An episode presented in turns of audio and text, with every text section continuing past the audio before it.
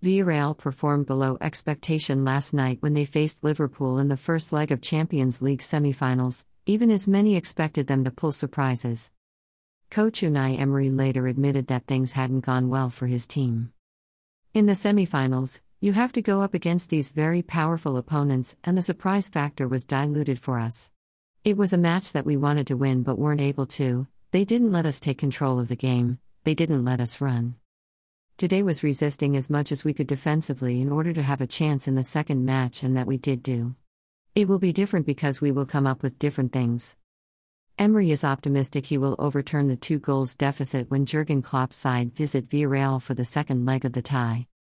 We know they are favorites, that they are better, but also that we can compete with them. Today we didn't do that and we can't say we did. But sometimes the negative results must be put in perspective. Greater than they, Liverpool, are going to suffer more than tonight in Villarreal. Greater than.